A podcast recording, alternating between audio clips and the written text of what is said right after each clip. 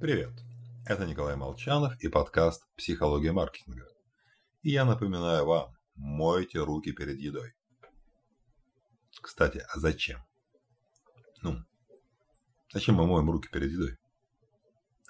Ответ, я полагаю, будет примерно одинаков у всех для избавления от микробов. Ну и по этой же причине, чтобы быть чистыми, мы моемся целиком. Хотя в курсе, что врачам для дезинфекции, к примеру, обычного мытья рук недостаточно. Более того, это очень недавняя точка зрения на чистоту.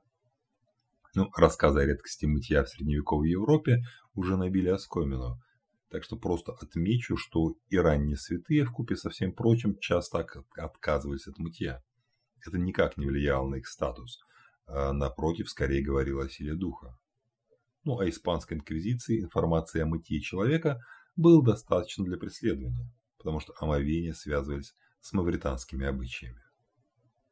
При этом само понятие чистоты существует на протяжении долгого периода человеческой истории.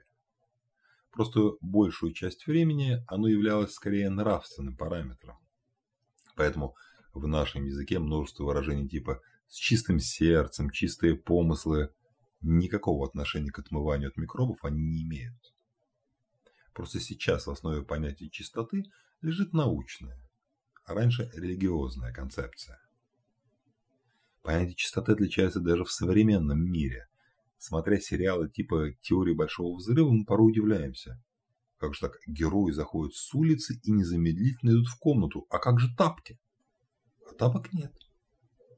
Особая обувь для дома – это идея чистоты российской, японской, но не американской культуры.